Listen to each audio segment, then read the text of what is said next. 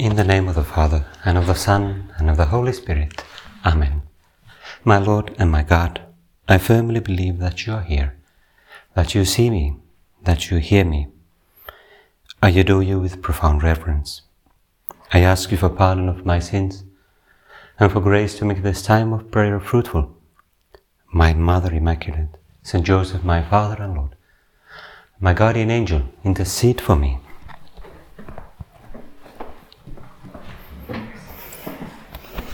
My guardian angel, intercede for me. So we say in this introductory prayer today and always. And now is an especially good moment to say those words because the liturgical feasts of the, the year um, surround us with, with the presence of the angels, reminders of the angels. Just yesterday we celebrated the feast of the archangels, Michael, Gabriel, and Raphael. Those three archangels were the only ones that we know in the Bible by name. And also in Opus Dei, they are quite, they have a special significance because Saint Josemaria, the founder of Opus Dei, called the different, um, different branches or three, three different kind of organizational um, um, kind of emphasis in Opus Dei's activities after these three guardian angels. And, uh, and within just two days, we're going to celebrate the feast of the guardian angels, the 2nd of October.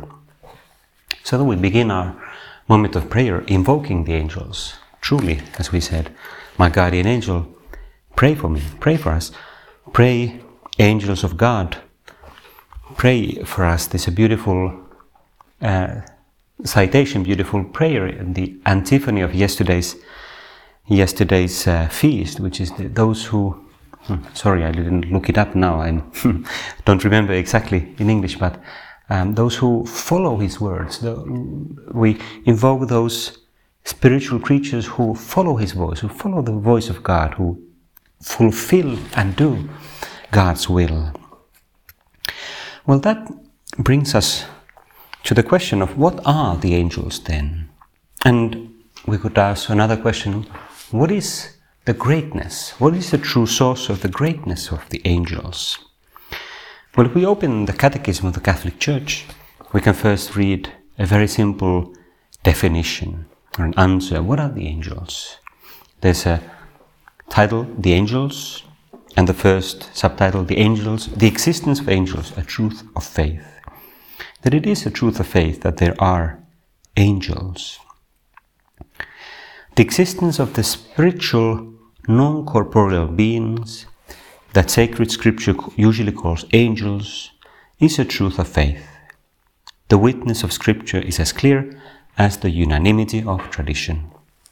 See, this is the first point that the Catechism wants to emphasize that there truly are angels in popular culture, perhaps angels can make us think of something a bit childish, um, simply for the fact that angels are something that appeal to children. There's something very natural for children to talk about. In fact, perhaps for children it's easier to believe in angels than in God.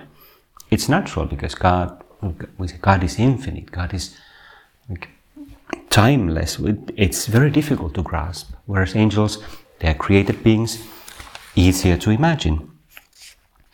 Although our imagination can no doubt easily be misled because perhaps we ima- imagine angels as these very kind of little uh, kind of babies or children with wings. And I always, I must have said this in some meditation years ago, but I always think that the real angels probably, probably when they think when they see what we how we imagine them, they laugh like ha, like ha ha ha ha ha. you, you imagine I'm like that? you have no idea. Just the other day, I was celebrating Mass in one little oratory where there is a beautiful um, altarpiece painting, quite a simple one. It's no, it's just a small, simple oratory, and in the it's called of the Trinity there's, uh, an, an, image of Jesus on the cross, um, and that quite a traditional image of the Father, God the Father, kind of receiving, kind of behind Christ, receiving that sacrifice of Christ on the cross. Uh, and there's an image of the dove, which symbolizes the Holy Spirit. And on, on two sides of the cross, there are big angels, like in an in a gesture of adoration, like kind of kneeling down. Um, quite majestic angels, beautiful. It's difficult to describe them more, but more than children, they look, for example, like sportsmen or something like that. Not exactly sportsmen either, but like almost like a dancer or someone who's like really beautiful and quite powerful and humbling themselves in adoration before the, the, the work of redemption of Christ on the cross. So angels are somewhat mysterious to us, just like God, because they are spiritual, non corporeal beings. The Catechism doesn't cite any text of Scripture here as kind of uh, to explain the witness of Scripture, and probably one reason why it doesn't cite text of Scripture because it would, if there were a footnote here, then the footnote itself would would be extremely long because there are countless, tens, if not hundreds, of mentions of angels in Scripture. But then the text continues. It says that as purely spiritual creatures, angels have intelligence and will. They are personal and immortal creatures, surpassing in perfection all visible creatures, as the splendor of their glory bears witness. Now, here we have a, a question for us, namely that what is then the foundation? What is then the real source of the greatness of the angels? The first answer might be this one here. They are purely spiritual creatures, surpassing in perfection all visible creatures. They have a kind of the special splendor of glory. And in, in the same way, we might say the, the greatness of a human being is that he or she has a spiritual soul that is um, a soul of a, it's an embodied soul, a soul that informs a material body, but nevertheless a soul that is greater than other, uh, other visible creatures. In that sense, we are, in some sense, greater than the rest of material creation, it's, it shouldn't be a source of pride for us, but a sense, source of sense of responsibility. But St. Augustine says here, and, and, and this is an idea that many church fathers state angel is the name of their office, not of their nature. If you seek the name of their nature, it is spirit. If you seek the name of their office, it is angel he's referring to the kind of etymology of the word. Angelus in, or angelos in, in, in Greek means uh, sent.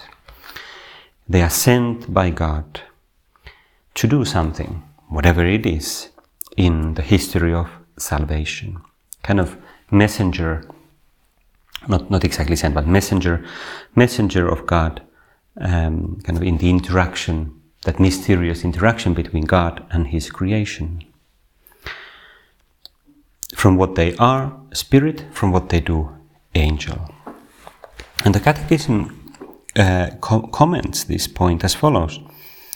With their whole beings, the angels are servants and messengers of God, because they always behold the face of my Father who is in heaven, words of Christ in Scripture. They are the mighty ones who do His word, hearkening to the voice of His word. Now, here is an idea for us, for our prayer, for our personal relationship with God. Namely, that in some sense we can admire angels because of their great nature given by God. They have uh, an intelligence that is much higher than ours.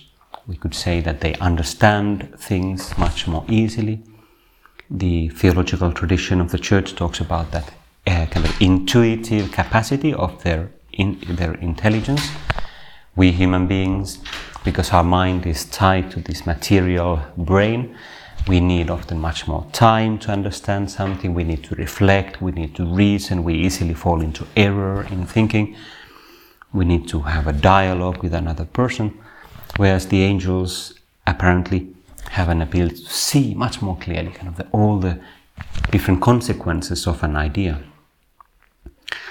But there's a danger in highlighting too much just the nature, because after all, one could also, also abuse a talent, one could abuse a good nature, a glorious nature given by God. And this is true of us also. In fact, I would argue, and, and I think this is, this is the point for our prayer, the greatness of the archangels and all the other angels is not so much in their nature, but in their response. It's in that desire that they have and that concrete act of serving. Like in these words of the Catechism, with their whole being, the angels are servants and messengers of God. Servants and messengers of God. They always behold the face of my Father who is in heaven, and they are the mighty ones who do His word, listening to the voice of His word. And the question then is for us well, what about me? Lord, how do I listen to your word? How am I attentive to your word in my prayer? How am I attentive to your word given to me through the scriptures? How am I a servant?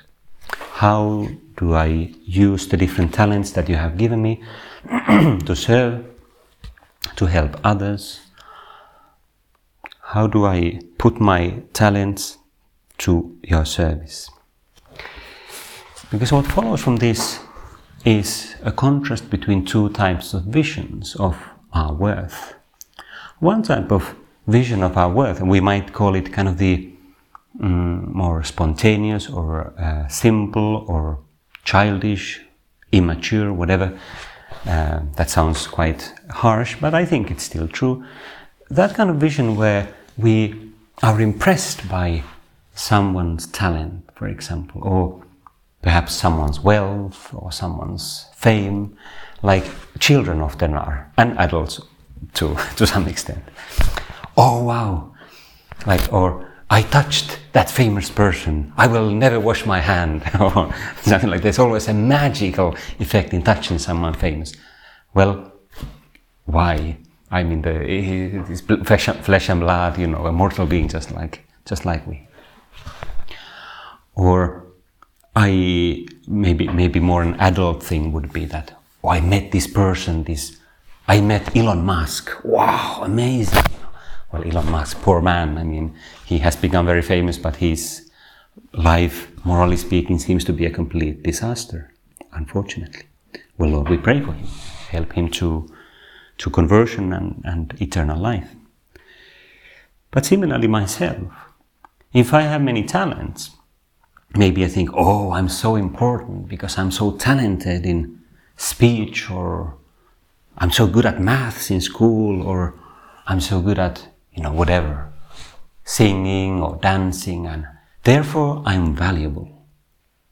Or perhaps the other way around, oh, I'm a disaster, I'm not good at anything, I always get bad grades, I cannot sing, I cannot dance, I cannot I cannot do anything, therefore I'm worthless.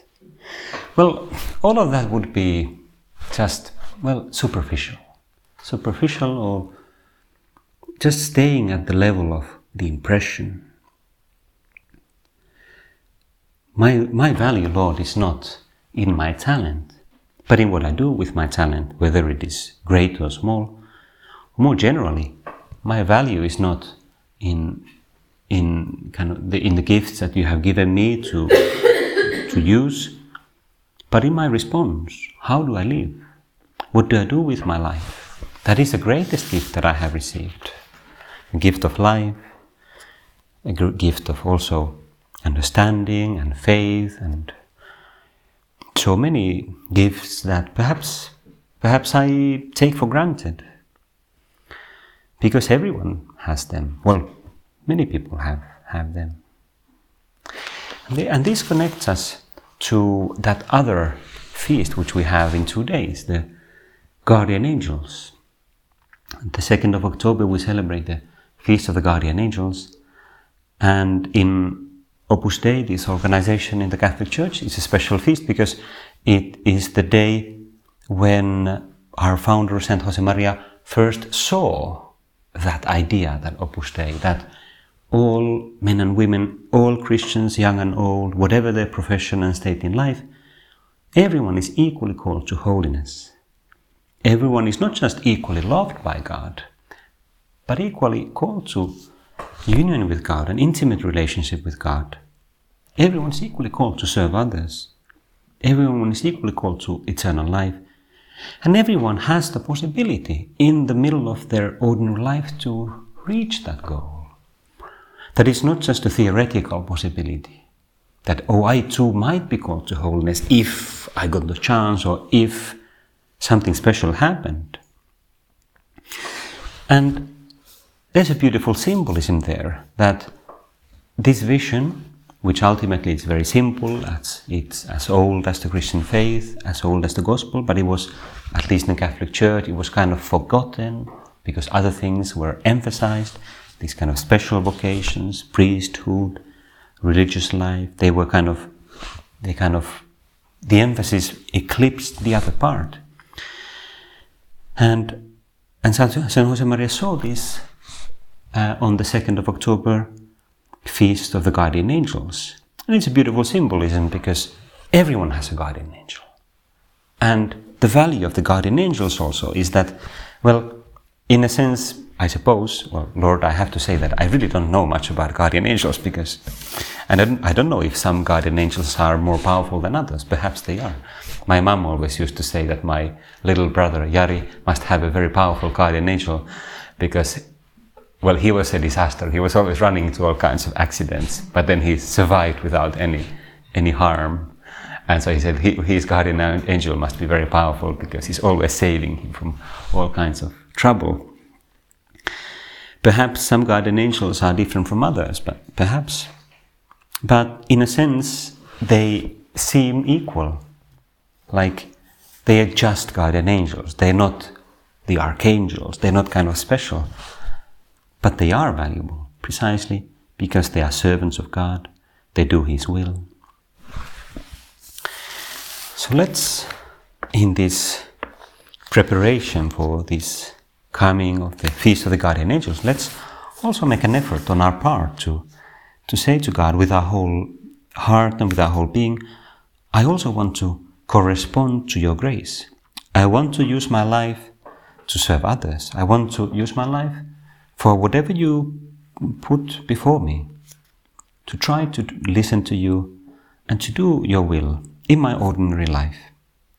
How do I do your will? Well, that, that can mean all sorts of things. Doing well my obligations, taking care of my studies, my work, um, spending some time in prayer so that I can get to, you, get to know you better and maintain that relationship, that my faith and hope and charity may grow reading scriptures, reading the gospel, whatever, all sorts of, it can mean lots of, lots of different things, which together form that texture, that organic, supernatural life. We can also do, one more thing we can do is to renew our relationship with the guardian angels. The Catechism says the following about um, their role in our life. It doesn't comment it much, but just briefly it states the following uh, that before, it, because there's a longer text talking about the coming of Christ with all his angels, but I'm going to skip that. In the meantime, in this expectation of um, the second coming of Christ and our final resurrection, in the meantime, the whole life of the Church benefits from the mysterious and powerful help of angels. In her liturgy, the Church joins with the angels to adore the thrice holy God. She invokes their assistance in the fu- funeral liturgies. Uh, one, one, one, one, there's a reference to one, one song here, uh, different liturgical references here. And on a personal level, from infancy to death, human life is surrounded by their watchful care and intercession. Beside each believer stands an angel as protector and shepherd, leading him to life. Already here on earth, the Christian life shares by faith in the blessed company of angels and men united in God. This is a good reminder for us to, to invoke the guardian angels often, asking for their guidance. Well, perhaps we might ask, well, why don't I just ask from God? Well, I can, of course, that's perfectly fine. But the scriptures make us understand repeatedly that God often does his favor through the angels. And he uses them as messengers. Perhaps because God, in his greatness, in reality, is so mysterious that, and, and he is happy to, he, he likes to use his spiritual creatures because he, he loves that his creatures are active in the work of salvation. And therefore, from our part also, I'm sure the guardian angels, they're very happy when we also realize that they are making part, they're making a difference in the whole. So let's often ask, ask them for help, ask them for light. For example, when we are praying, let's suppose that I'm getting distracted in prayer. Well, I can ask my guardian angel, help me to pray, help me to be more focused. Or I'm studying, I have difficulties in studying, difficulties of understanding something. Perhaps I can say to my guardian angel, my angel, help me to understand this. I'm sure you understand this better than I do. I'm very, you know, I'm very uh, slow to understand what does this, whatever, mathematical thing or this theory, whatever, mean. And, and really, this is not a joke because it can make a lot of difference if we ask our guardian angels and the Holy Spirit Himself for help in our studies. Maybe we don't notice it immediately. We may not notice it sometime afterwards that, wow, we see something. Oh, and there's this light. And then we can thank, thank you. Thank you for helping me with this.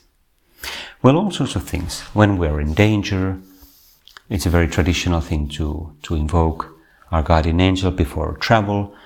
That's because in earlier times traveling was more dangerous, there were more risks than nowadays.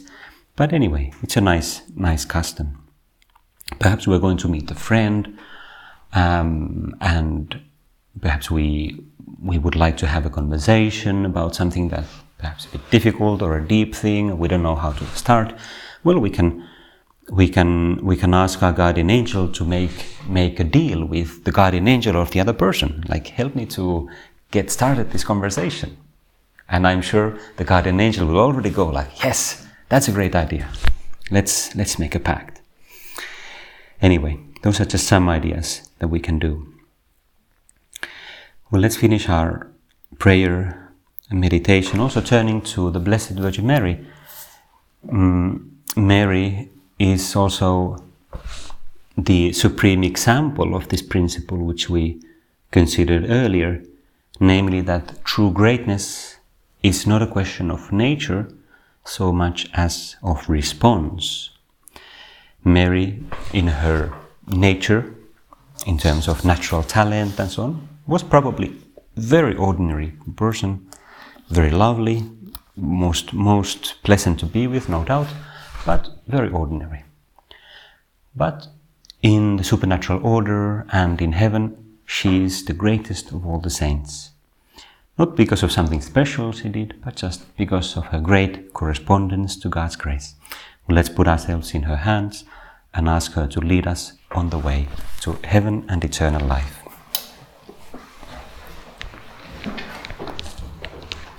I give you thanks, my God, for the good resolutions, affections, and inspirations which you have communicated to me in this time of prayer. I ask you for help to put them into effect. My Mother Immaculate, Saint Joseph, my Father and Lord, my guardian angel, intercede for me.